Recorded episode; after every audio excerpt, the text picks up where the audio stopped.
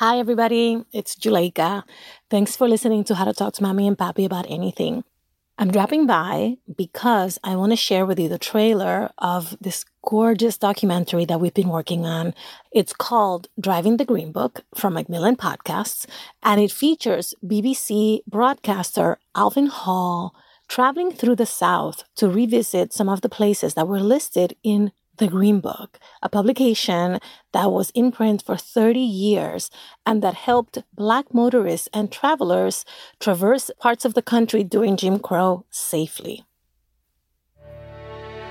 I think about my father and my grandfather because they swore by the Green Book.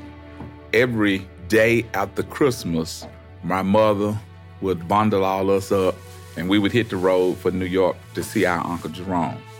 So dad had his green book, his little pocket Bible. We didn't find out until later years that it was because of segregation and because of fear that the book existed. I'm Alvin Hall, broadcaster, author, and teacher. I enjoy finding and telling stories that people may have forgotten, but whose ramifications are in plain sight. Every day, there are new stories about the dangers of being black in America while driving, jogging, voting, simply living. Imagine how magnified those risks were during the decades of legal segregation in this country.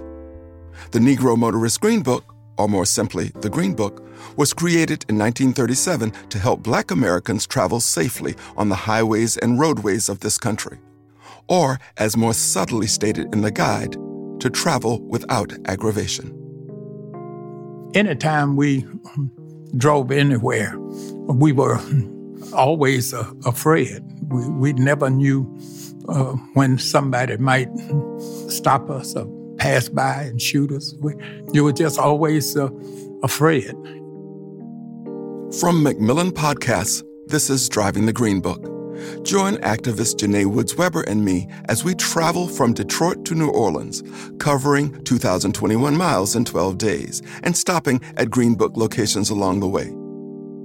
We talk to people who lived through the era that made the guide necessary, who recount unnerving experiences on highways and hometown streets, who share memories of their families and neighborhoods, as well as the safe havens listed in the Green Book. When the Underground Railroad was in existence, it was not underground. It was not a map that you could follow, but it was a connection of like minded people. And so the Green Book was really taking all of that network yes, sir. and listing it. Listing yes. yeah, putting it in one place. On the other hand, though, you met people who were willing to give you everything they had to keep you safe. The Green Book connected black travelers to local businesses and economically vibrant communities that offered welcoming services and safe harbor. The Green Book is now an archival publication. Recent events, however, show black Americans continue to face aggravations, from the petty to the horrific, on and off the road. On this podcast, we examine the Green Book through a different lens, as a time capsule connecting us to family legacies, business pioneers, and civic visionaries. To understand the way forward, driving the Green Book is going to look back. Every day, people woke up.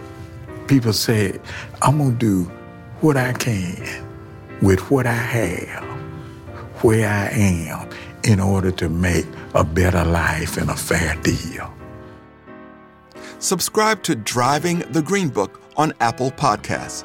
New episodes drop weekly starting Tuesday, September 15th.